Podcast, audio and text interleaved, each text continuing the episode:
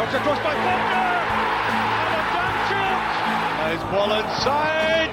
It's in. Dundee have scored. An amazing winner that will be. Nemsadze sprinting from the midfield. Georgian Nemsadze. Absolutely brilliant.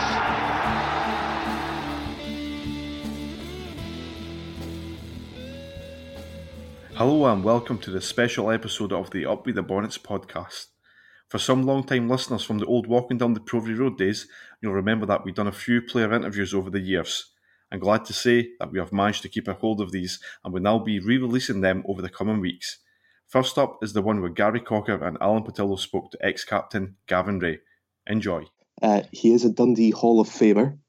Uh, at his time at Dens, he won the first division with us in 97 98, uh, played in the Scottish Cup final, did score in Europe as well, and became Dundee's first Scottish internationalist in 15 years. Uh, another few clues if you've not quite got it yet. Uh, he has won the Kirin Cup, which not a lot of players can say. Uh, played in the FA Cup final, and he's played against the likes of Michael Ballack and Ruud van Nistelrooy. And now he's in Australia. And if you don't have it by now, I don't know what you're doing listening to this podcast. It's Gavin Rae. Hi, Gavin. Hi, how are you? Not bad. Thanks a lot for doing this, uh, especially coming all the way from uh, Australia. Uh, thankfully, we're now quite used to having to do this remotely, um, but it's uh, we're really lucky to have you, and uh, can't thank you enough for coming on. Nah, pleasure, pleasure. Any chance, any chance to get to speak about football, and um, obviously had some great times at Dundee. So yeah, nah, no problem at all. Before we get to Dundee, just out of interest, I know that you're currently the head coach at Hakoah Sydney City East. Um, how has uh, all of the coronavirus stuff affected uh, what the club's been up to lately? Yeah, I mean, all, all football here is just total came to a standstill. To be honest, um, you know, I think we've been we've been quite lucky in Australia in terms of we acted well. The, the government acted quite quickly and shut everything down quite quickly, uh, including the borders. Um, so we've, I think, you know, when I'm obviously calling home and, and seeing all the news from home, it's it's quite scary uh, the difference in the in the two countries. Um, I know the UK is a lot more populated, but um, you know, it's, it's still scary to see the numbers that's going on back home, and um, you know, I, we feel very lucky, but we, yeah, we've been in total shutdown with the football, um, so we're missing that, of course, but obviously understand the situation as well. yeah, and sorry, Alan, on you go. Yeah, I was wondering how how are you keeping fit, Gavin? Are you you know do you, do you, do you sort of send out um, training schedules to your players, etc.? Yeah, so we've got um, we've got a strength and conditioning coach that's um, like works with the team, and we try and keep it as professional as possible, even though we're semi-pro. But the problem we've got at the moment is our seasons run differently to the UK. So we run from March to like September, August, and it's only like 22 games in terms of the, the, the league. Right. You've got cup games as well. So at the moment, um, within the state, they're not sure if it's actually going to actually restart and go ahead because they're not going to be able to fulfill the fixtures with the time limit they've got. So unless they can extend it, um, which hopefully we can, because we've normally got like a five six months gap between seasons, which is really frustrating. Um, but it's just because of all the other sports. So it's trying to fit it all in. So hopefully we can get back to it. But until that time comes, you know, it's, it's kind of hard because we don't want to give the the players too much false hope and keep them really fit and ready to go and we don't know what's going to happen yet. So you know we're hopeful and we'll be ready. The boys are uh, keeping on top of their own fitness. They're quite a young group, so you know hopefully we get the green light. We can get back to it soon, but it's it's still to be decided. It's uh, I mean it's something that I was thinking about lately is that although it's been really unfortunate for us uh, because obviously it's, it stopped our playoff run. Obviously, uh, well, I was going to call it summer football. I suppose it's technically not summer football in Australia, but uh, obviously this hit right at the uh, the start of the season for you as well. So, has did that affect uh, any recruitment that you were doing as well, or uh, did you have a pretty settled squad before everything just came to a standstill? Yeah, so we'd only we'd we play over the winter here. You're right, and it's it was like two games into the season, so we played one game at the start of the season. The next week we had the second game, and then it was pretty much shut down after that. So, as I said, sort of said that we start training in like November, so you train in November, December, you have a little break for Christmas, New Year. You come back in January and then you start playing pre-season friendlies until March, basically. So you've got a long time to go, 12 weeks before you start actually playing games. We got to two games and then and then it was shut down. It was like So it's like five months pre-season basically, and then you play two games, and then it was shut down. So we were just getting into it really, and it's that's the frustrating part. But you know, it's obviously it's it's minor compared to what's going on in the world. Absolutely, but uh, but we like our distractions. So uh, so mm. what we'll do is we'll just uh, crack on with chatting a wee bit about Dundee. Um, so obviously, you uh, you're not a, a, native of Dundee, despite your your long-standing ties to the city, uh, and you actually grew up in Aberdeen uh, about the time that uh, that famous Aberdeen team was trampling all, all over Europe. Uh, I think I read somewhere though that you didn't actually, you weren't initially a midfielder. Is that right? You were uh, sort of split your time between there and playing in defence. That's right. Yeah, started um, started when I was younger, playing like left back and like centre half sometimes, but mostly like full back and for some reason left back, even though I'm not left footed predominantly. Um, I think it was just the fact I could get up and down the pitch and then cut in on my right. Um, and there was probably better players playing in the middle of the park, to be honest, at that point. So that's uh, probably another one of the reasons. But yeah, no, I started started in fullback and, and centre half more than more than midfield, um, which obviously I ended up playing for most of my career. And uh, I think I also read that you were one of the few in uh, in I suppose your cohort that wasn't initially picked up on S forms. I think a lot of your uh, a lot of your peers were picked up by likes of Chelsea and Man U and whatnot, and it was only once Jim Duffy came to see you play um, that you were uh, that you got the offer from Dundee, and before that was going to be Brechin City. Is that right? That's correct. So yeah, I had um, like when I grew up with my sort of friends and um, in the area where we played, a lot of the players were getting picked up from, like you say, like Chelsea, Man United. There was loads at Celtic. There was loads at Aberdeen. A couple at Rangers. I never signed S form with anyone. Um, I was, a, and I'll be honest, you know, I was a late developer for sure. Um, and I ended up playing for Brechin City in the in the Youth Cup, um, and we had a couple of good results. We got a good run, got to the quarterfinals, and then I was playing juvenile, like junior football in, in Aberdeen, and you know it's quite strange how it happened that you never got picked up in S forms, and then you've got the actual manager from the first team coming to watch you. So it was a very strange sort of route towards Dundee, but there was a Dundee scout in Aberdeen. Um, his name was Mike Will, and he set up. Um, he said he told Jim Duffy there was a couple of players up in Aberdeen, and we were playing in a cup final against each other, and that was myself and Jerry Driscoll. Um, so we played against each other in this cup final. Jim Duffy's watching. We both played well. He basically signed us, asked us to sign, you know, pretty much after that, you know, got invited down to Dens and got in, into the boardroom, into the manager's room with my, with my family. And uh, Ian Redford was the manager at Brechin, and he was devastated because they'd offered me S, uh, to sign with them, but obviously that was part time, and I was coming to leaving school, so I mean, there was no, there was no obviously a choice there to, to go full time in football was, was of course an easy decision, um, and obviously look back now and it turned out a, a, great decision at the time. But yeah, no, it was a strange sort of route towards becoming, um, you know, part of the YTS and part of Dundee because I was certainly a late developer, and um, it took uh, Duff to come up to that game to to sort of force it over the line. You know, you describe what what you found at Dundee at the time, Gavin. It was a kind of it was a kind of uh, difficult era, I think, for Dundee, mid mid nineties, um, mm. post, uh, post the League Cup final appearance against Aberdeen. Um, the Ron Dixon era was coming to an end, and I think there was quite a lot of financial insecurity at the time. Can you sort of paint a picture of the club you found then?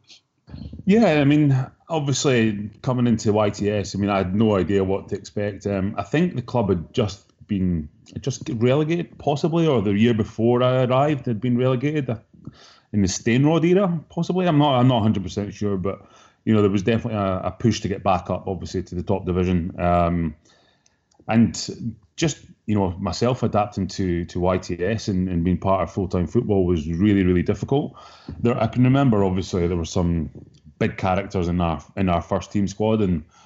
I enjoyed being around that, but it was it was a difficult time personally to to get used to playing full time football and to be honest, I was miles off it compared to some of my peers in the team, and you know, very lucky to get kept on for that second year, which gave me the confidence to really push on. But yeah, you know, end of YTS, you come to the end of the season, and then you all basically line up outside the dressing room and outside the manager's office, and he pulls everyone in one by one, and players are coming out saying, "Oh, I'm gone." Somebody else is saying, "Oh, I'm staying." I'm like, "Oh my goodness!" It was it was nerve wracking, but the club was. Um, I don't know. It was it was a difficult sort of feeling coming into the club because I think there was definitely aspirations of being a lot higher um, and trying to get there, but really finding it difficult at that point.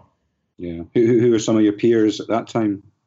Uh, so in the in the in the youth team at that point would have been Ando, so Ian Anderson, um, obviously Jerry O'Driscoll, Darren McGee, um, Harry McGlynn, the goalkeeper. No, there was nobody really sort of pushed on and, and really sustained the career. You know, if anyone I thought that might have, it would have been Ando because he was, you know, he came into the team very quickly and he was a, he was an exceptional little player. But yeah, nah, nobody's really came through from that YTS uh, with myself, which was frustrating. Although you have like Lee Wilkie was playing a year a year below me, a couple of years below me, and Lee Mair, um, Jamie Langfield, Stephen Milne, Dave Mackay. You know these these boys and Derek Soutar. So they, they all had quite a quite a good sort of run at it uh, in a career. But from my actual age group, there was I don't think there was anyone else that sustained a career. And uh, when you came down to Dundee, did uh, did your family come down with you, or was it a case? Did you travel down to Dundee from Aberdeen, or were you put in digs with some of the other YTS boys? Yeah, so we were put in digs uh, in Hilltown. Um,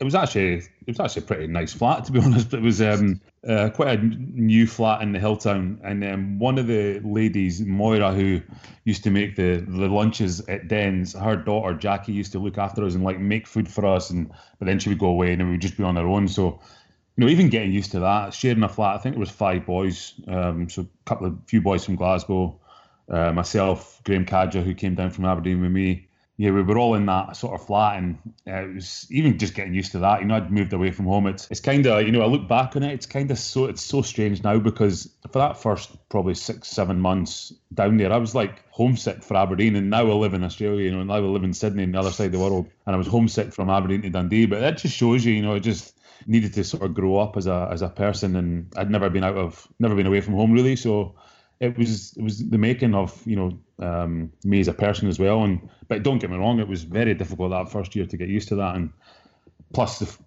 um, the football wasn't going great for myself, so it was it was a tough tough season that first one.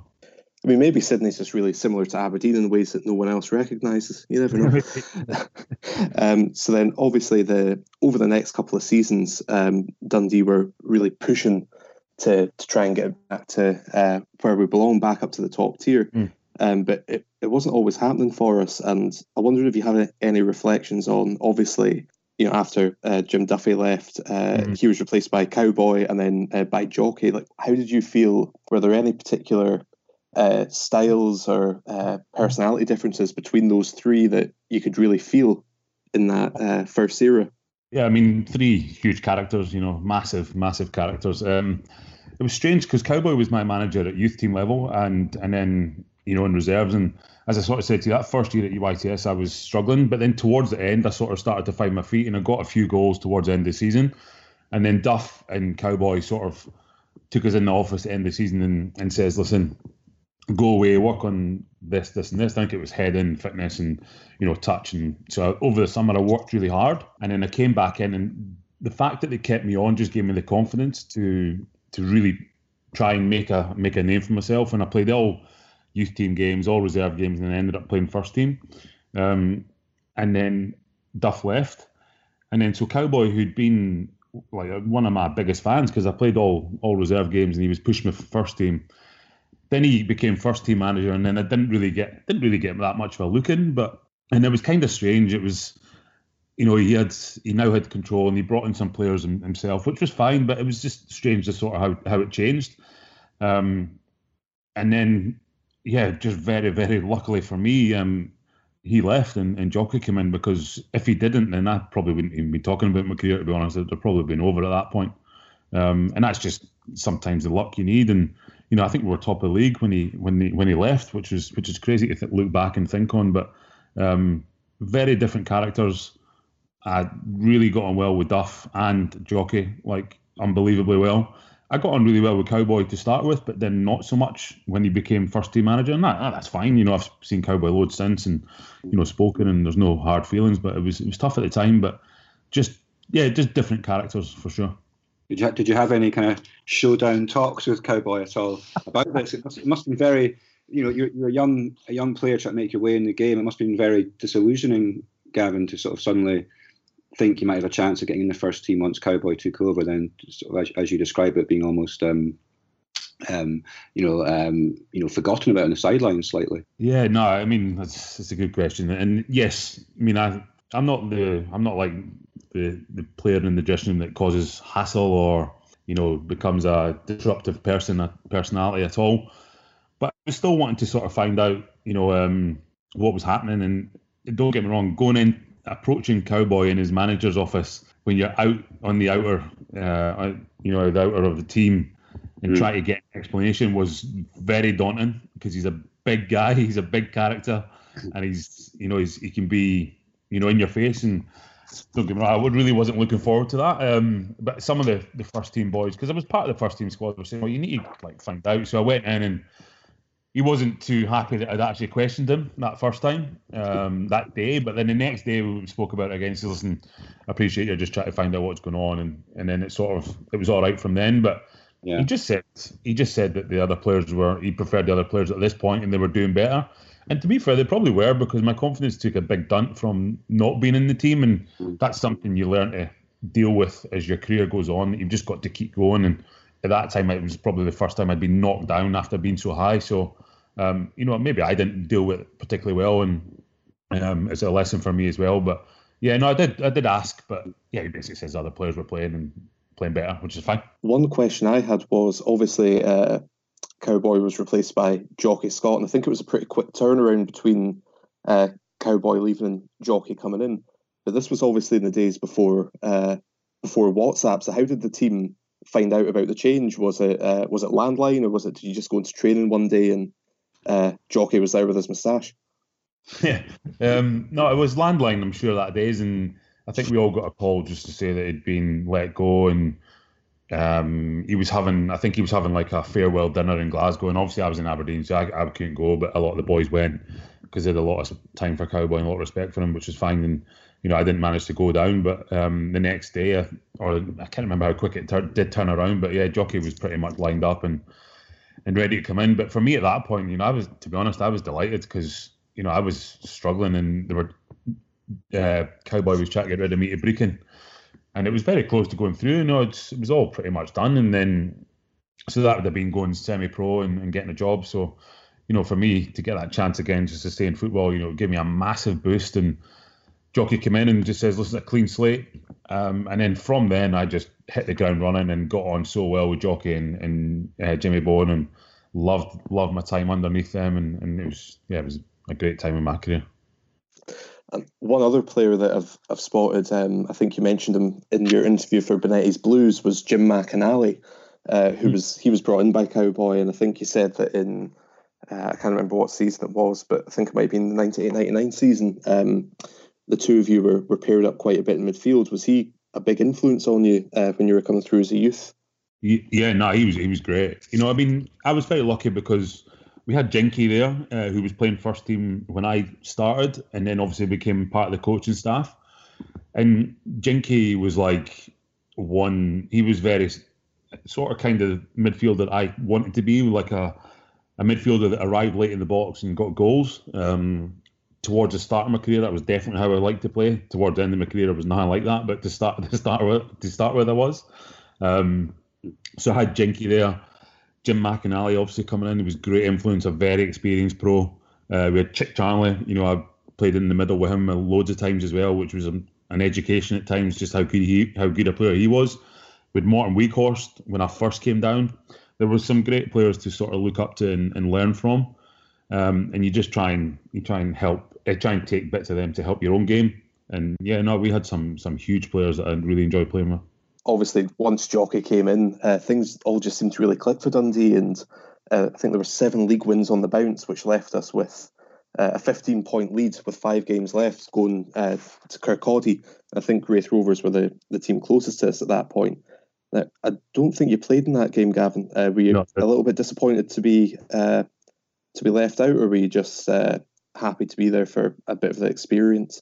Yeah, no, no, definitely. I mean, that season for me, I mean, I didn't I don't think I played too many games that season, but you know, was part of it, part of the squad, and got a few games, and you know, didn't realise just how massive an achievement it was at that point. But no, not certainly not at that point. I wasn't sort of looking back uh, frustrated. It was more looking back, just happy to be involved and involved, get some game time and involved with the squad and, and being around it, um, and ready to kick on the next season. But that season, loved being part of it, but what didn't feel like it was my championship. I wasn't part of that championship winning squad to a point that I thought, you know, I look back on it as fondly, certainly as, as obviously the one in, in 2014.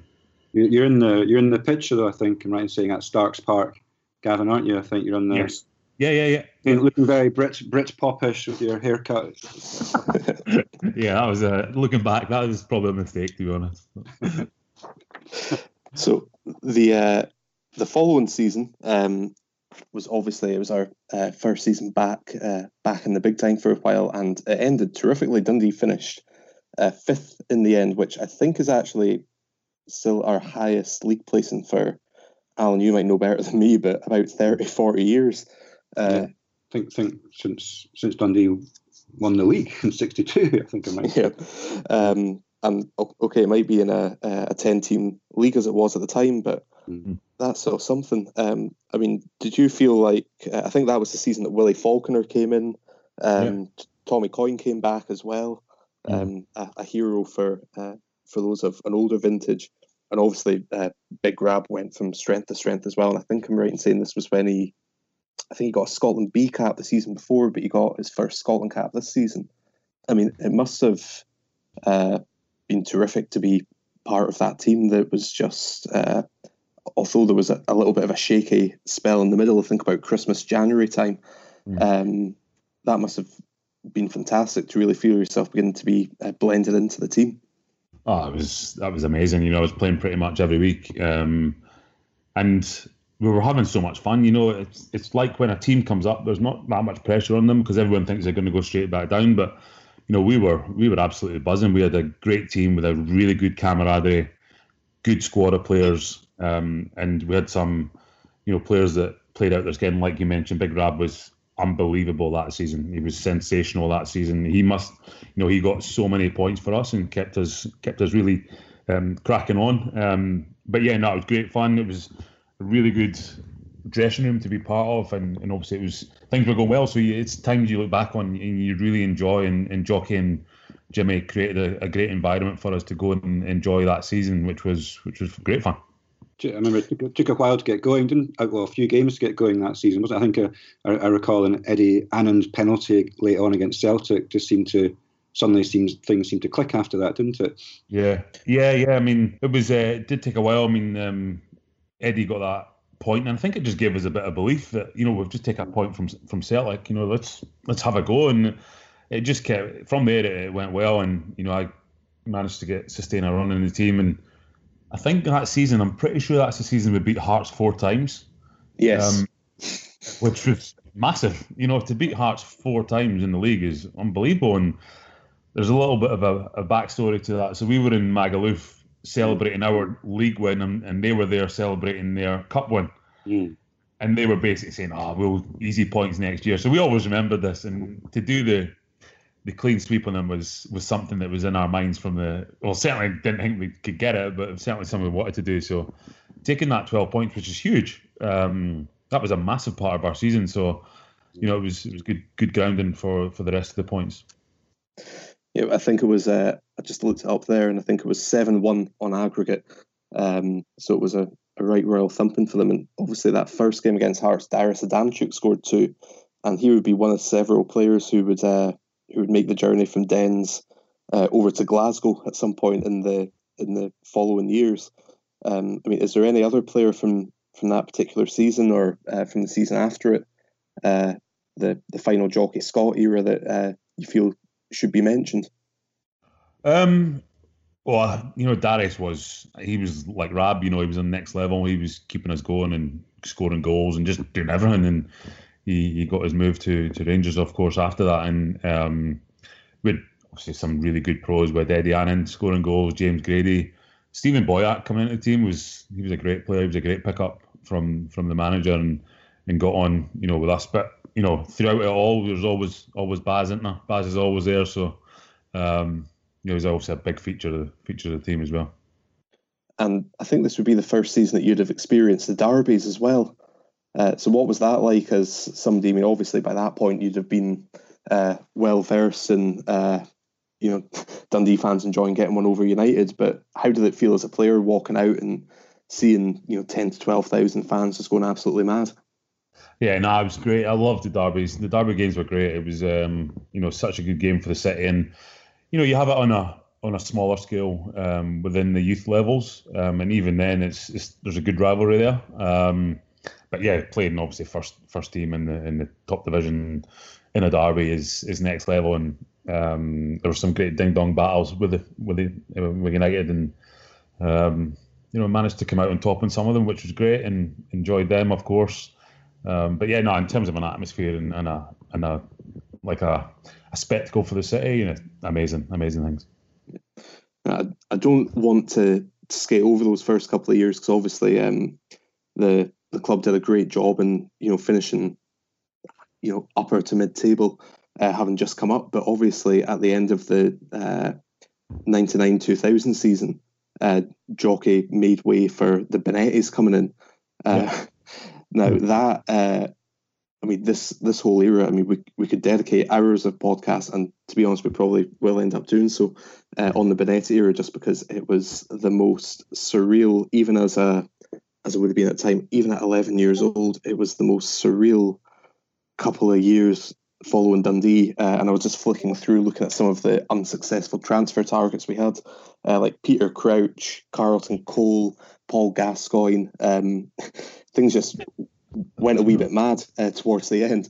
Um, but hmm. sticking at the start, um, can you remember where you were when you uh, when you found out that uh, we'd be having Bonetti uh, coming in to manage the team?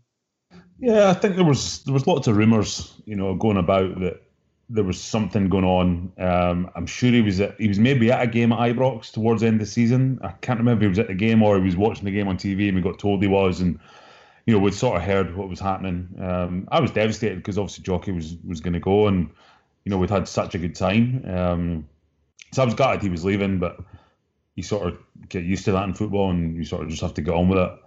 But yeah, no, it was uh, certainly interesting times um, when he came in, and it was tough, tough for me to start with, but I got on very well in the end with him. But it was it was really tough in the, in the first first stages. What were your first impressions of Bonetti, of, of both Bonettis then? Gavin, you know, the first training sessions, etc. And I think I'm right in saying um, he didn't really call he didn't call you by your name for, for the start or just by a number, and uh, yeah. must have been quite, uh, you know, you must have been feeling very unsure about yourself, possibly in those early weeks. Yeah, no, to be honest, I was devastated because I think the season before, I think only missed one Premier League game um, and had a back in, back injury up at Aberdeen. Um, and there was only one player that played every single game in the in the division, and that was uh, Steven Pressley. So I was devastated I wasn't able to match it and play every single Premier League game. I think so. I missed one. So I was thinking, you know, I've came off a good season. We've done decent enough. You know, I'm still playing every week in the Premier League, and then they came in and they had obviously Ivano, uh, Dario. Uh, the translator was always there, and the fitness guy Enzo, and then the like strength and conditioning coach, Steph. It was just like it was crazy. Even the first day, like we get to preseason, we get in, we do our first session, which was kind of not too bad. And then lunchtime, they're, they're cracking the beers and they're smoking fags in the in the like in the lunchroom, and you're like, what's going on? Like, it's just totally, totally different. It was just like a totally different culture. Um, the training was different. You know, they very little knowledge of the team, of the squad. Like you know, as a sort of as you alluded to, like I was known as like we didn't even know who I was. It was like basically just call me number twelve. That was my training kit. Um, and I was thinking, hold on a minute, I've played every single game last year bar one, and you've no idea who I am. And I was just thinking, oh, here we go. So it was like back to the start, and then we went to we went to Italy for three weeks pre-season, which was horrendous because it was just like top of a mountain, yeah. totally secluded, nothing. It was just boring as like it was just like, oh. And then we done like a practice match in this training ground after about two days, like a big 11 v 11. And I wasn't even on either team. So I'd went from playing every game the season before to not even being in, in the first team or the reserve team. And I was thinking, what's happening here? It was just so, so strange.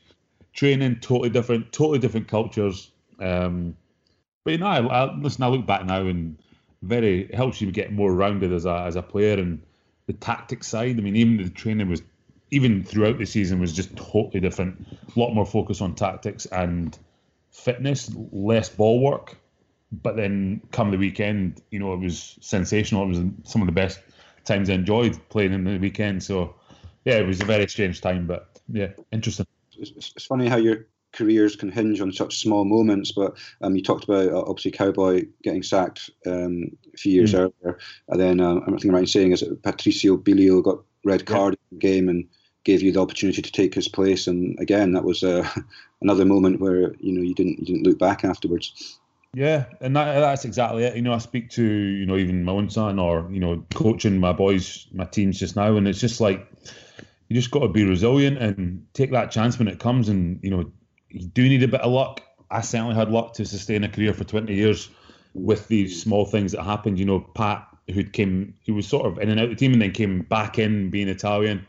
And Pat was a good player, don't get me wrong, but you know that was, I felt that was my position and and uh, sort of he took it, but then he got sent off, and then so I got a chance. You know, I wasn't even on the bench the first game of the season, like not even on the bench, not even included at all. I was in the stand for the first few games, and then Pat got sent off down at St Mirren. I came on, done okay, and then I think he got a couple of game ban because it was a pretty naughty one. So mm. it was like hit okay, you get your chance, and then I just I just grabbed it from there, and it was uh, from there was no looking back. But yeah, it was tough tough to get into that team and tough to sort of win them round, but it was kind of it, was, it kind of went full circle because after that, Ivano like loved me, so I went from like not even being on the bench to like one of his favourite. It was such a strange turnaround, but yeah, I look back on it fondly, of course.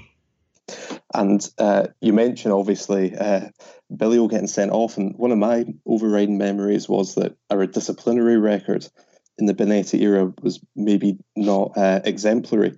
I mean, how much of that uh, was down to uh, obviously, there was a lot of players being brought in from Italy and Argentina and Spain and other countries. How much of that was just their different, uh, you know, different football cultures and different expectations of of what players could maybe uh, get away with, uh, and how much of it do you think was maybe the other side of it, which is maybe Scottish referees uh, applying stricter uh, stricter rules to players that weren't from Scotland? Um, I don't know, maybe a maybe a bit of both. Um, you know, they never they certainly never like told us to be like really aggressive. If anything, you'd think like a Scottish manager would be doing that, but they certainly weren't like saying be over aggressive. But yeah, the the disciplinary record was just like it, was, it just went crazy for a bit. Um, I think if I'm from right, I got sent off that season. I think that's the only season. It's only sending off I got in my career. It was quite a moment as well because it was actually uh, Claudio Caniggia's debut up at Pittodrie. Yeah, that's right. That's right. And I was just so glad we managed to win the game. Um, Phil McGuire uh, actually came through late. The ball was gone. I touched the ball away and he absolutely nailed my ankle. And I, I just sort of flicked out at him. And as soon as I done it, I was like, oh no. So I got sent off, and then, like you say, it was Caniggia's debut, and he scored, and then luckily we won. I think it was two 0 um, But yeah, no, I, I, it was strange. It was there were so many um, send offs and, and yellow cards that year. I, but yeah, no, it certainly didn't come from from the management team. Yeah, I remember Claudio Claudio himself got sent off after the final whistle of a game against Aberdeen, a cracking game, two two, I think, at Dens just prior to Christmas. Um, he got sent off after the final whistle for saying something to the referee. And uh, um, my family were up from London, a few my sister and brother-in-law, and well trooped through to Motherwell on Boxing Day for the game, thinking, "Great, we'll see Claudio Caniggia play." And of course, it hadn't been reported because it was during over the Christmas period, but he was suspended. so, yeah, wow. but, um, but yeah, well, what I mean, we, we can't we can't you know we can't um, brush past Claudio Caniggia's arrival, uh, Gavin. Just just what mm. what can you just explain again? You know, what did it feel like first training session with Claudio, and just um, you know what were your memories of him, and what, what was did you realise just what a star he was? Um, yeah, I mean, it was so surreal. I mean, like you say, we're linked with so many players. We had some unbelievable players in our squad at the time, but we were always linked with like these massive names. And you know, I don't think anyone sort of believed he would actually sign. Um, you know, obviously I knew of him playing, you know, obviously for Argentina and, and what he went through in Italy. But yeah, when he arrived, he was like, like when he actually walked onto the training ground, you're just thinking, I mean, is this actually is this actually happening?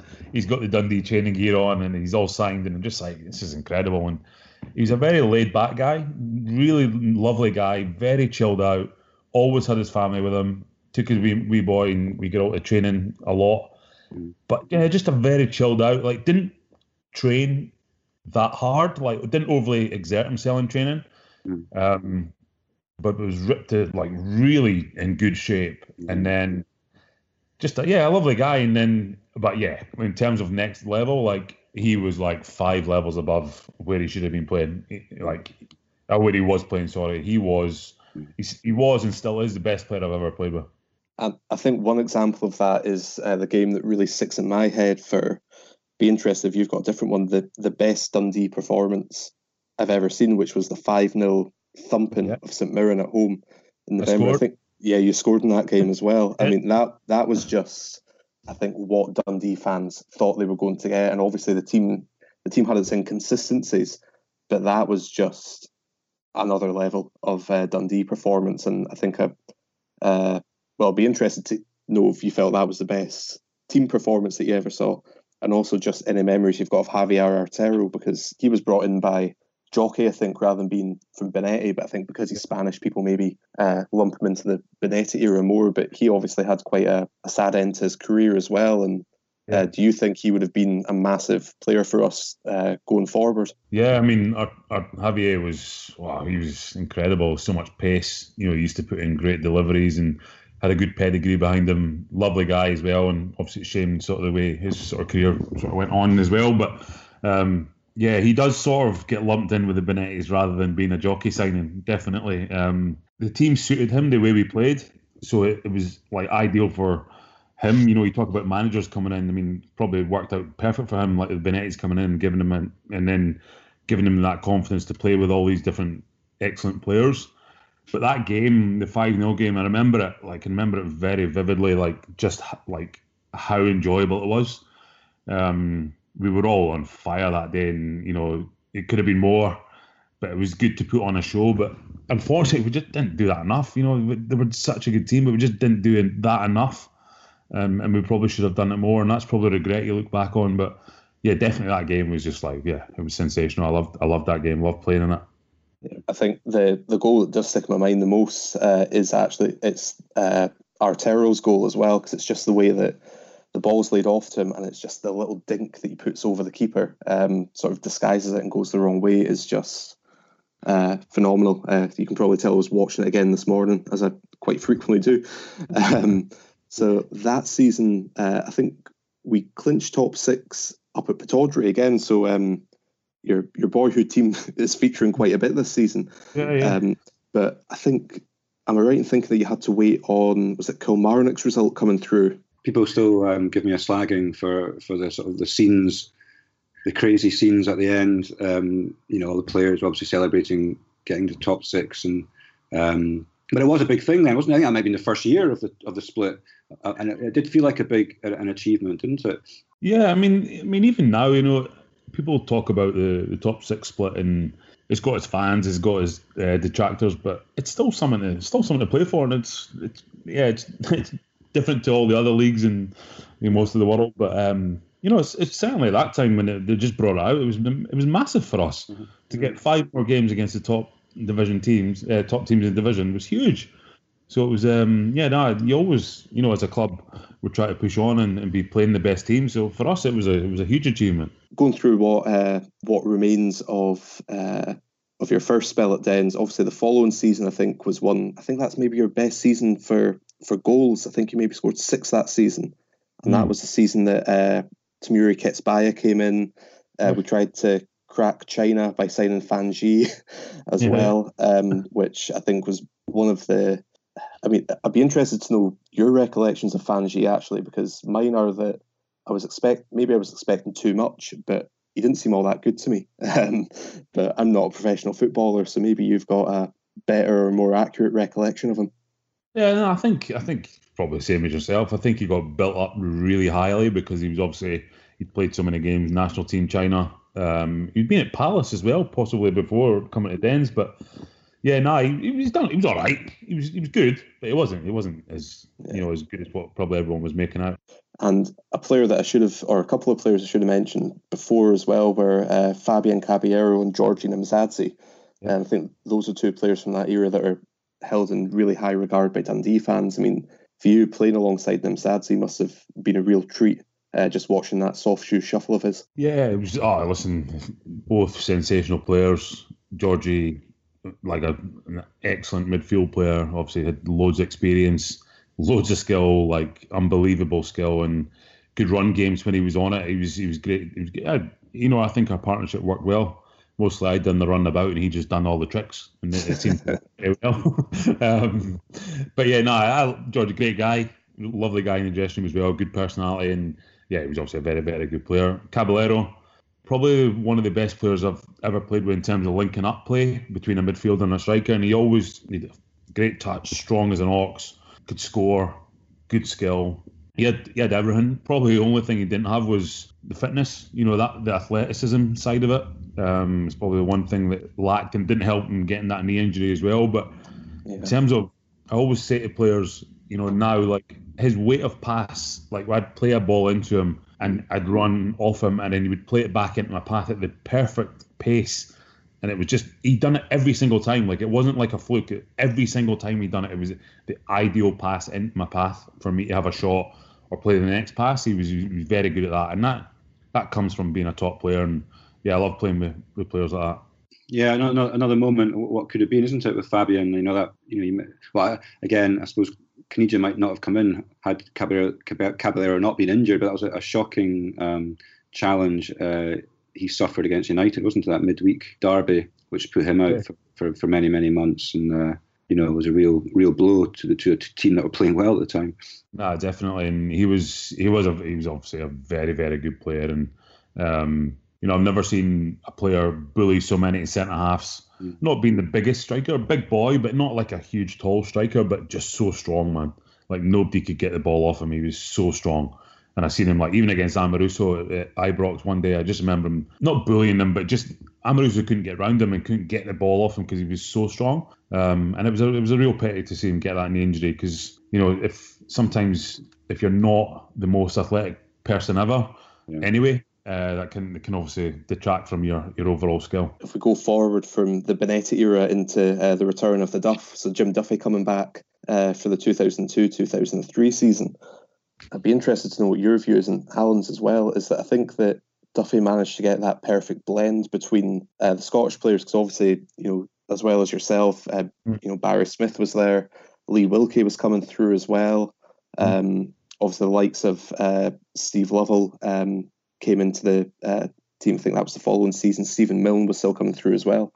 Yeah. But I feel like uh, Duffy managed to sort of blend things a little bit better, maybe just get a wee bit more consistency uh, than the Bonettis were ever able to get. Was was that due to any sort of uh, train change in the uh, training regime once Duffy came in, or was it more just that maybe things were a little bit more settled and uh, you didn't have as many uh, bizarre signings coming in uh, every second week. Yeah, no, I think he done well in terms of just steadying the ship. He was like a, you know, a steady hand to come in and, and try and just stop us rocking and rocking and rolling from one side to the other. And I think he done that well. Um, and we still had a really good team. We still had a really good squad. So you know, there was a lot of players that the Bonettis had signed, plus, like you say, this the Scottish core and the boys coming through. And I agree. He Probably he married them two pretty well, and um, you know we we had some great performances under Duff as well. And obviously, I, have obviously got a lot of time for Duff because he, he signed me, and I've never, you know, I've, I'm still in touch with him now. You know, I've I've always had the highest regard for him. Duff's very good in terms of he just tells it straight. Like he'll tell you one if you've been rubbish, he'll tell you. But if you've been really good, he'll tell you as well. So he's very straight down the line. Um, and it was it was just different again, different training for sure because it was it was back to sort of what we were used to as a, as a Scottish group. Um, so yeah, it was. I th- and I think to be honest, I think a lot of the the foreign lads that were at the club enjoyed that as well. They just something different. There was a freshness about it, so it, it just seemed to work well when he came back. Yeah. and I think 2002 2003 is actually uh, obviously a season that in Dundee's fans' uh, memories, maybe quite bittersweet because it was the the season of our great Scottish Cup run, uh, mm. where we just couldn't quite get over the line.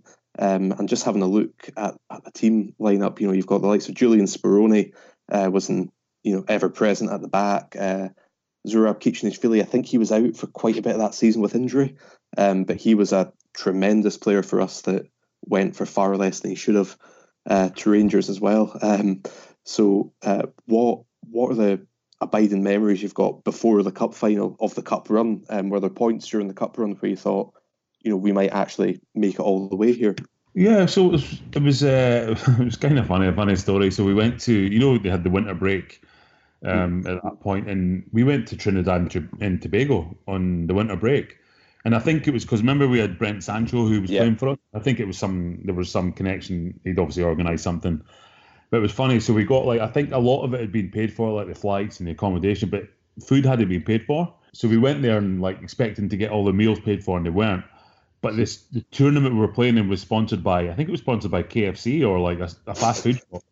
Every night we were eating KFC. We we're on we we're in the winter winter break, and everyone eating KFC. It was just like this is kind of defeating the purpose. You know, we're there to try and get fit, play games, um, and then we're eating fast food every night. But yeah, great memories. Um, we actually stopped in on the way back. We stopped in uh, Bar- I think it was Barbados. We had a day in Barbados to to on to stop on the layover before we flew back to the UK. So we've got like we had 11, 11 hours to kill and the duff's like that. Oh, just you can go to the beach or whatever. Boys are on the jet skis. It's, it was just crazy. It just like we're actually like meant to be training.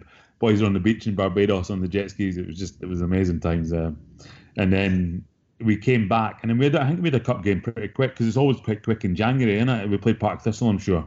Yeah. I think yeah. I I think I managed to score. Um, I don't know who else scored. Savo, maybe I can't remember. It was uh, Georgian Nemsadze as well. Oh, okay, cool. So um, yeah, so we got we got off the got a good result, and then because of the way to Park, that's all good result, and then you know we just managed to just keep going and keep going, and the draw was decent for us. Um, I think we were was it Falkirk in the quarterfinals, yeah. and it went uh, a replay. Is that right? Yeah, yeah, replay. Uh, yeah, uh, it was Brock, Brockville first game, Nacho Novo late equaliser, then brought them back to Dens. Yeah, uh, four one in extra time, I think. That's right. I won one, and then we batted them in extra time. So yeah, we're, we're going away well. And then we had the semi.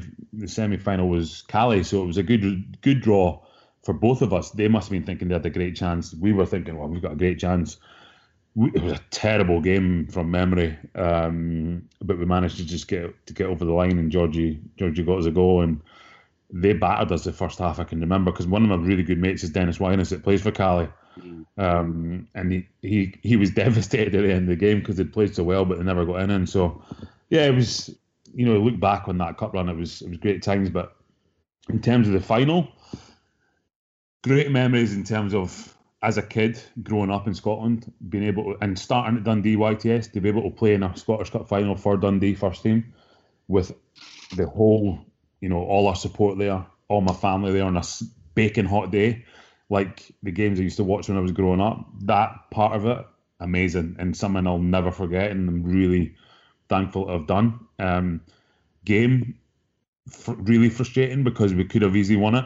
Um, Baz hit the post we had another couple of half chances. We actually played pretty well. I think I think overall we were probably the better team on the day, um, but just never managed to get over get any goals. And then obviously they, they scored the goal from the from the corner, which devastated us. But yeah, looking back, devastated to not get the to get the win, but delighted to have been part of it. There's some Dundee fans still argue to this day uh, Gavin, about the the, the, the team, the, the makeup of the team that day. I, th- I think um, Mark Birch obviously started. I think Nacho Novo on the bench. How do you reflect on that? Um, I, I, remember at the time thinking I was quite happy with that. I think Birch had been playing well and uh, he'd scored against Celtic a few weeks prior. But um, you know, some fans now, even now, think we should have Nacho on from the start. And how, how do you reflect? Um, I think at the time I'd have probably agreed with yourself in terms of Birch. He was doing well. He was playing well. He's he always had that pace and he was capable of getting a goal. I think Nacho that first season when he came, he was sort of in and out of the team. Yeah. Um, it wasn't until the season after then he really started kicking on, and he obviously went on and done brilliant. Um, but that season he was in and out, and I was I was okay with the team. It was um, the day before we done a we were doing set pieces and Speroni broke, got his nose broken from my mate Lee Mair. Oh. Just a collision. Um, I don't know if many people knew that, but at the time, but he broke his nose in training. We were just thinking, no, no, you know, the day before the, the cup final, and um, but yeah, in terms of the team, I was I was I was pretty comfortable with the team at the time. Yeah, thinking back. Who who who, who, who was in line to come in then? Was that would that have been? It'd have been Big Jamie, yeah. Jamie, of course, yeah.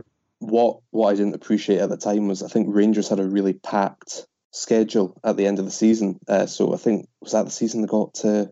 Well, they didn't get to European Cup final that season, but they had a lot of games anyway.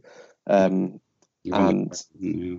yeah, and I think that uh, if I'd known that at the time, it would have broken my heart all the more because uh, whenever you look back at reports of it, uh, I think Alex McLeish said if it had gone to extra time, uh, Rangers would have probably collapsed because they had to play that many games, and I think it was you know big old firm games and the like as well. Yeah, it's um, you know, you're listening to lots of podcasts now. It, it, makes me even more angry because it was the season they went for the treble. They were going for the treble, and they won the league the week before, and then they were out for pretty much that whole week until the Wednesday, out on the drink, um, where we were preparing for the biggest game of our life, and they still managed to get a, get a win. That's what's probably the most frustrating thing. Um, is because they obviously the league they won the beat Celtic on goal difference or whatever um, the week before. So they were absolutely buzzing with the league, and then they went for a few drinks and carried on. And then we're obviously preparing for a huge game. So when I hear that stories, it's it's really frustrating looking back. Um, and on the day, as I say, I thought we were a better team on the day, but yeah, we just couldn't get over that line, and that was frustrating. Um, and just uh, going back to what you said about KFC, the record that Dundee had after your uh, KFC in the Caribbean is sensational. Uh, it's maybe something that we should suggest for next season because um, you won, uh, beat Thistle in the cup, and then beat Dunfermline away, drew in the Derby, uh, beat Aberdeen in the cup. Hibs. I mean, the only games that Dundee lost that season after KFC were after the split in the Scottish Cup final. So, wow, no, there you go. That's uh, that's go. the answer. should uh, bring that in for Hakoah. Um, yeah, but, but, it was more more about just getting. Uh, it was it was a great trip in terms of all the boys being together, and we had a good squad. So it was um yeah all that stuff definitely definitely helps. I'm not sure if the KFC helps, but just the whole experience together definitely helps and builds builds groups. Big team bonding. Um, yeah. So the following season is obviously one that's, uh, and I'm aware we're uh, we're running quite short of time. We've still got another two spells to go, so I'll I'll quickly um, skim over the uh, the what actually happened that season because that was when uh, the season that we uh, finally things caught up with us a little bit and went into administration. Uh, and I think I'm right in saying, Gavin, you were on record saying you'd happily go anywhere uh, if it meant that the the club got as much money as it possibly could. Um, so, can you remember any other options you had other than Rangers, or were they the, the sort of the prime the prime movers at the time? Yeah, they were the prime movers for sure. Uh, there'd been a lot of talk. Yeah, going into administration was was terrible. Uh, I, I can remember we got pumped six one for Scotland against Holland in a Euro playoff final, uh, Euro playoff, and then came off the pitch and got told that Dundee were in administration as well. Just like, yeah, wow, this is one of the worst days ever. And then, yeah, it was sad to see it all catch up on us. It was it was devastating uh, with the club. But yeah, I was keen to, you know, if I could help at all, and obviously got kept on because it was an asset at that point um, it was the right time for me to move as well. You know, in my career, I was I would have been about 25, maybe 26, maybe 24, something like that. So I was ready. It was ideal time for me to move. So it worked out both ways, sort of thing. So I was glad the club managed to get someone and um, and survive basically. But it was tough times for sure. It was a real um, contrast in emotions that night in Amsterdam, wasn't it, Gavin? I still I still remember it. I was there uh, reporting for Scotsman, and um, uh, I just remember being given the team sheet in the Amsterdam arena, and and um, so proud uh, two Dundee players in the starting eleven for Scotland, uh, you, you, and Lee Wilkie. Yeah. And, but then uh, obviously uh, a very a trying evening, wasn't it? Um, but they really turned the style on, and then of course just at that in that that same evening, uh, rumours were filtering through that Dundee were preparing to go into administration. I'm pretty sure.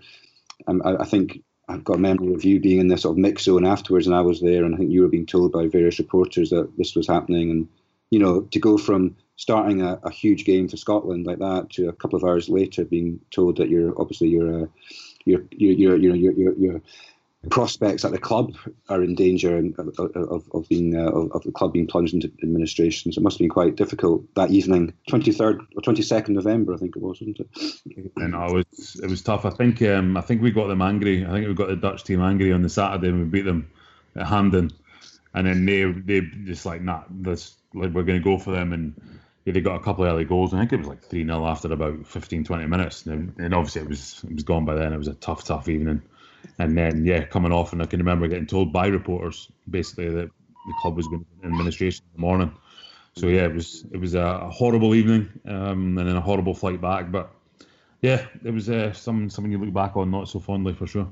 I mean, we'll uh, we'll skate over. We'll we'll let the Rangers and Cardiff fan podcasts uh, take care of those years because obviously there was uh, there was a lot you achieved in your spells other than with Dundee. But just sticking with your uh, time in the national side, I mean, what other uh, memories you have. I think I'm right in saying you, you got 14 caps over the course of your career for Scotland. Yeah. Um, most notably, um, at least in terms of silverware, uh, winning the Kirin Cup in 2006. Yeah. Uh, and I think that's people forget that Dun- Dundee, that Scotland have technically uh, won a, an international trophy. Uh, what were your memories of the Kirin tournament? Because it's one that I think passed a lot of uh, fans by a little bit at the time, but silverware is silverware. Yeah, nah, it was it was amazing for me because what how it came about. I'd been out for like two years at Rangers with injury. I had a really bad time, obviously, at Rangers when I went with injuries, and then I just came back into the team for about the last five six games at, at Rangers, um, and then was playing really well, and then managed to get a call up. So for me, I'd been out for two years, and then to get back in the Scotland fold.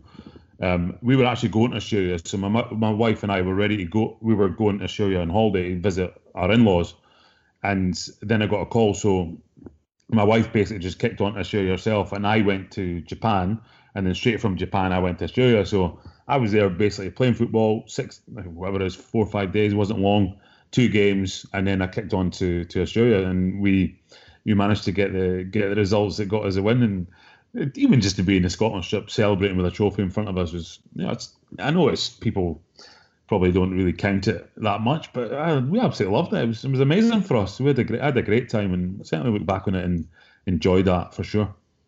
It absolutely counts. Every trophy counts.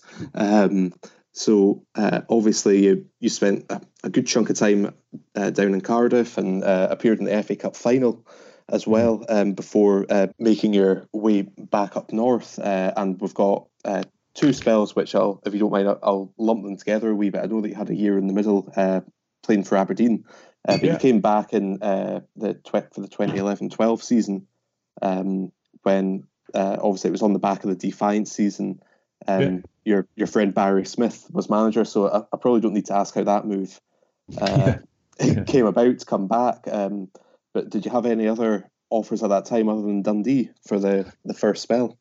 Um, so what had happened there? I'd I'd been at Cardiff for four years. Um, I was out of contract. Dave Jones left, and he was so he left, and I was out of contract. So Malky Mackay came in. I didn't get offered a contract at that point. So I was what it was. We were actually looking to sort of stay close to Cardiff if possible because we'd had young twins in Cardiff, had our kids down there. So they were starting preschool and stuff, so we weren't sure what we were going to do. But then it got. I was training with Cardiff just to keep fit. Like they were kind enough to keep, let me train and you know, I was training well. And then there was a couple of interests around about London, but it was down past London, down the south. And then I just thought, got to like October time, nothing really came out. And then that's when Baz says, like, just come up, just come up and play and get back playing and that. And I was like, you know what?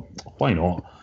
Um, play between now and December, he says, and, and then see how it goes. And it was, to be honest, it was the best decision ever. I absolutely loved it. I loved playing with Baz's team, and we were second bottom when I joined weren't doing particularly well, but when I joined, just everyone just seemed to click and we pushed right up the table. And I think I scored four and twelve, and just loved it. It was great. I had a really enjoyable second spell at Dundee, and, and obviously really enjoyed working with Baz. And obviously, it was quite vital that late push as well, because uh, little did we know that uh, the uh, unfortunate situation at Rangers would actually lead to our second place resulting in promotion. Mm. Uh, and I, think um, you didn't uh, you didn't get a winners medal in 97 98 uh, because you hadn't played enough games that season. Um, and then obviously 2011 12, uh, the, the promotion came uh, after you left. So mm. um, when you came back in 13 14, you must have been determined to uh, to get that medal pinned up on your wall. Yeah, definitely. I mean, it wasn't, you know, it wasn't easy. You know, I went through my whole career without without any medals really. Like being part of things like I was at Rangers when they won leagues. The first spell at Dundee, I hadn't won, and then yeah, I played in the Youth Cup final for Dundee as well. Played the Scottish Cup final for Dundee. Played the FA Cup final, and hadn't won an in. Um, but you always you're always hoping to win in something, but we knew it, was, it wasn't going to be easy, and um, you know to have one more crack at it. You know, John John Brown when he contacted me was very persuasive, and I think the biggest thing was being club captain because you know I'd been in, been captain for most of my club, but not like full time captains, but always been in a captaincy part and leadership. But to be club captain for the club that I first started at, um, that was that was a big part of me going. Plus, I got to be a reserve team manager as well. So there was a couple of things there that just sort of worked out ideally um, and tempted me to to take that extra year. You know, because we were contemplating emigrating at that point, but then um, John Brown and my connection with the club and, and Scott Gardner, who's the chairman at the time, you know, that it just all they were all very persuasive, and I'm so glad I've done it because it was, yeah, it was it was, it was great memory. And you mentioned in 97, 98, there was that sliding doors moment when uh, when Cowboy left, but and you also mentioned it was a, a, little bit unusual because it happened when you were top of the league. Now that happened to uh, John Brown this season as mm. well, and I remember the game well. It was uh, the last game that he managed for us was a home game against Alloa, and I remember there was just a late equaliser uh, mm. came in, and I think that was the point where you heard the, you know, all the steer, uh, all the cheers sort of snapping up as fans got up and yeah. uh, weren't too happy about what that could mean because Accies and Falkirk as well were both pushing us quite strong. Yeah. Do you have any recollections of the dressing room after that game? Um, Oh, obviously devastation. You know, as soon as you, I mean, we we had a good squad. We were really wanting to push up, and we were throwing away points here, there, and everywhere. It was it was really silly. Um, I think the week before, or certainly close to that, I was. We played Falkirk away, and we went to a new formation. I wasn't even. I was on the bench, and we got we didn't play particularly well. And then I came on, and we done better. And then obviously with the Alloa game the week after, so it was. I think there was a lot of a little bit of unrest with results and change of formations and that sort of stuff. So, but still, you know, we're top of the league and very harsh for for John to to lose his role. But football, unfortunately, you can see it all over. And he was replaced by Paul Hartley. And I know that you uh, you'd worked under uh, Barry Smith before, so you were used to working with uh, mm. with your peers uh, in that sort of you know that change in relationship from being a fellow player to being the manager as well. Um, but how different was it when uh, Paul Hartley came in? had you played with him at Aberdeen? No, no, I played with him. He... Yeah, I played with him in Scotland. So he was involved Scotland, in Scotland squad yeah. when I was there. So I knew him from then. Um, it's a little bit different to when Baz, because Baz is a mate. You know, I yeah. played hundreds of games with Baz, and you know he's a mate over years. But Paul, um, I played, been around played against, obviously, been around him with Scotland, and would he have been younger than me or a year older, the same age? Certainly very close anyway. Um, so a little bit different, but he was brand new with me. He was great when he came in, and I got on really well with him. You know, continued obviously being captain, and I had a really good relationship with him as a captain and manager. Same as I did with John Brown. You know, that being the go between the the dressing room and uh, the coaching staff. Um, and he, he treated me great. You know, when when he came in, he put in a pretty a really strict regime with his fitness coach, and it was like doing pre-season again, like in the middle of the season. And it turned out to be the best thing they ever done, and it was really tough. So Tam came in and, and done all the training, but he's saying to me like because I was a bit older, obviously I was 36, I knew my body. He says you do what you need to, so I could like join in the running and maybe do one or two and then drop out and then go back in, whereas all the boys are getting flogged all the time. But you know, he trusted me because I knew what to do. So he, he, treated me with massive respect, and you know, I, I got on well with him. Yeah. That was that things like was that what, what were the sort of uh, training techniques like, Gavin? These sort of ropes and things like that, and uh, yeah, I remember that was side of the pitch, wasn't it? Before you came on. Yeah. At the start of the game, you, you, you sort of do these little uh, pony steps. yeah, yeah, he had his, he certainly had his own sort of methods, and he'd done it obviously when they were at together and, and had had success. So just carrying that on, and um, a little bit different to what we were used to, and we'd never done it, but you know we were getting results. That was the main thing: getting results in the weekend. We were doing it, um, but the the actual like the training regime that they put us through it was really tough for being for certainly being in the middle of a season. Um, I think the boys were a bit taken aback with how tough it was, but yeah, it was it was obviously the right thing to do because it ended up with good results. And I mean, looking through the squad, there's quite a few cult heroes uh, in that mm. squad. Uh, you've got Matt Lockwood, uh, yeah. who, a, uh, who I don't think I ever saw him hit the ball with his right foot. Um, and okay, he's a left back, so that's fine, but it was phenomenal to watch. Uh, you've got Gary Irvine in there as well. Uh, you've got Jim McAllister, who just ran about the middle, um, and obviously big Christian Nadé as well. Yeah. Um, and I mean, what are your uh, what are your recollections of the dressing room at the time? We had a great dressing room, to be honest. It's one of the, the most fun dressing rooms I've had. You know, real big characters. You've got, you know, Kyle Letheren and goal. You had Kyle Benedictus. You know, Davo, Ian Davidson. You've got Craig Beattie, Pizzo, uh, Barra. You know, you've got all these massive characters. Um, Martin Boyle. You know, huge characters, and that's what that's what's got that's what got us through in the end. Um, you know, keeping everyone together, and yeah, it was it was great, great dressing room with really good spirit, but good players and good experienced players. That even though sometimes we weren't playing particularly well, we still managed to grind out results. And some of the football that season wasn't pretty, but we managed to get the results, and that's at the end of the day, that's what managed to get us the promotion.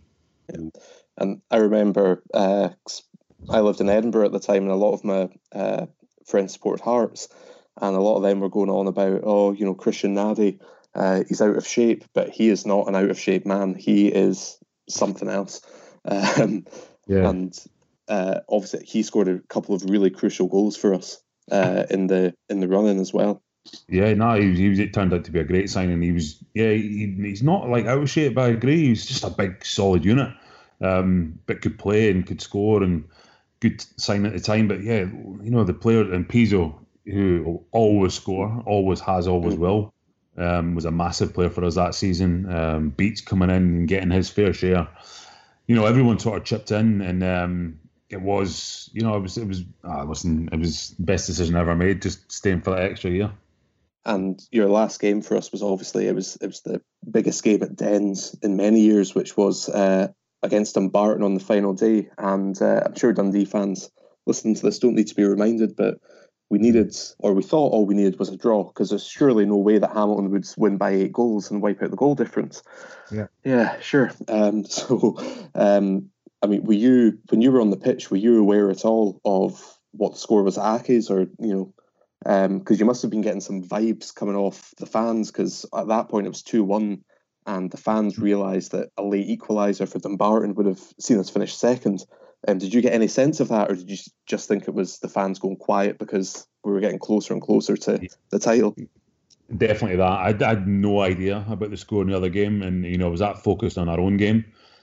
Yeah, I thought the fans were maybe just getting a bit apprehensive because obviously we are getting closer and closer towards the final whistle. Um, it wasn't until I got back into the dressing room after the game and champagne's flying about and I think Zico was first in, the manager was first in because he sprinted off, and then I wasn't far behind him. And then he got into the dressing room and he says, Do you hear the other score? And I says, Nah. He says, It was like 10. I was like, What? No way. I was like, Come on. But he was like, So the boys on the bench and the manager and that, they obviously knew this score, so they would have been even more nervous than what I was on the pitch because I was just thinking, Let's just get this game done. So, yeah, it was, it was the bizarre, bizarre result and the bizarre um, way to for, sort of finish it. And Kyle obviously has to save it, or saves our saves the whole season, saves the promotion season, which was amazing. But you know, I'd have been absolutely devastated if that had happened because obviously that was my chance to get a medal, and, and just thankfully I did. Mean, uh, one of my friends claims that the guy who was in the helicopter above Den saw Kyle Letheren save uh, from the sky. Uh, he said it was it was just that uh, unbelievable because uh, I remember sitting in the Derry that day and I thought it was in, and I could not believe it uh, when I saw it went out for a corner. It was, an unreal save. Um, but what what did you do at full time? Because obviously, um, I mean, I at least I was in the front row of the Derris. I just picked up my nephew, chucked him over the wall, and told him to run on the pitch, and I did the same thing. Um, yeah. did, were you able to actually uh, get off the pitch, or did you have to fight your way past some delirious Dundee fans? Yeah, I wasn't. I wasn't too late coming off the pitch. I was quite sharp off the pitch because my family were sitting just beside the bit where you walk out. Um, so I was keen to get to them and then get back in. Um, obviously, knowing we'd done it, I wanted to get in the dressing room with my team, celebrate, but then allow which would allow us to get out quicker again. I was just desperate to get my hands in the trophy, to be honest. So I was just desperate get in, have a little celebration in there, and then get back out and get that trophy because it was it was uh, it was a great way to finish the finish the season and, and obviously take the team back up. So obviously the the trophy that you actually uh, picked up and held aloft at, at the end was the same trophy that uh, Bobby Cox mm. lifted for us uh, 52 years uh, previously, and you know sadly uh, he wasn't. I don't think he was with us by that time, but um, yeah. you know, did you you know, did you feel any the, the sort of weight of history, if you will, uh, as you picked it up? Because it's not many Dundee captains that have had the chance to pick up silverware. Yeah, I mean, it's it, on the day you don't really you don't realize how monumental an occasion it is, and you know how special a moment it is. I mean, I did obviously realize how special it was, and it was really special to me because, like I say, it was in my third spell with the club, and getting to take them back up to the top division where they belong was was huge, and it was a great as being club captain as well. It was massive for me. But like looking back now, you, you see the memories and you see the picture of Bobby. Um, I think somebody mentioned on Twitter this week, you know, something about Bobby and Bobby was very, very good to me as a young kid, and he was always in the team bus uh, with the Duff. Um, he would come to all the games, and he was always about Dens. Lovely guy, cool, cool guy, and obviously a fantastic player, um, fantastic captain for the club as well. So to be able to mirror sort of what he done with the trophy, um, was massive. And, and I remember Dave David Young, who's obviously the photographer for the club for the club. He says you've got to like when you I've got to get a picture of you holding it, like cradling it, like what Bobby did. Yeah. Um, to be able to see the two images together is, is very special for sure. Um, and at least you, uh, there's another famous uh, picture of Bobby being hoisted aloft by the crowd uh, at Muirton, but uh, I think you were thankfully spared being uh, forced to crowd surf the, the Dundee fans that yeah, I think, I think a fair bit of drink had been taken before the game, so you might have been dropped. Yeah, no, I'm a bit double the size of Bobby anyway, so um, they've been a bit tougher. But nah, listen, great, it was great fun.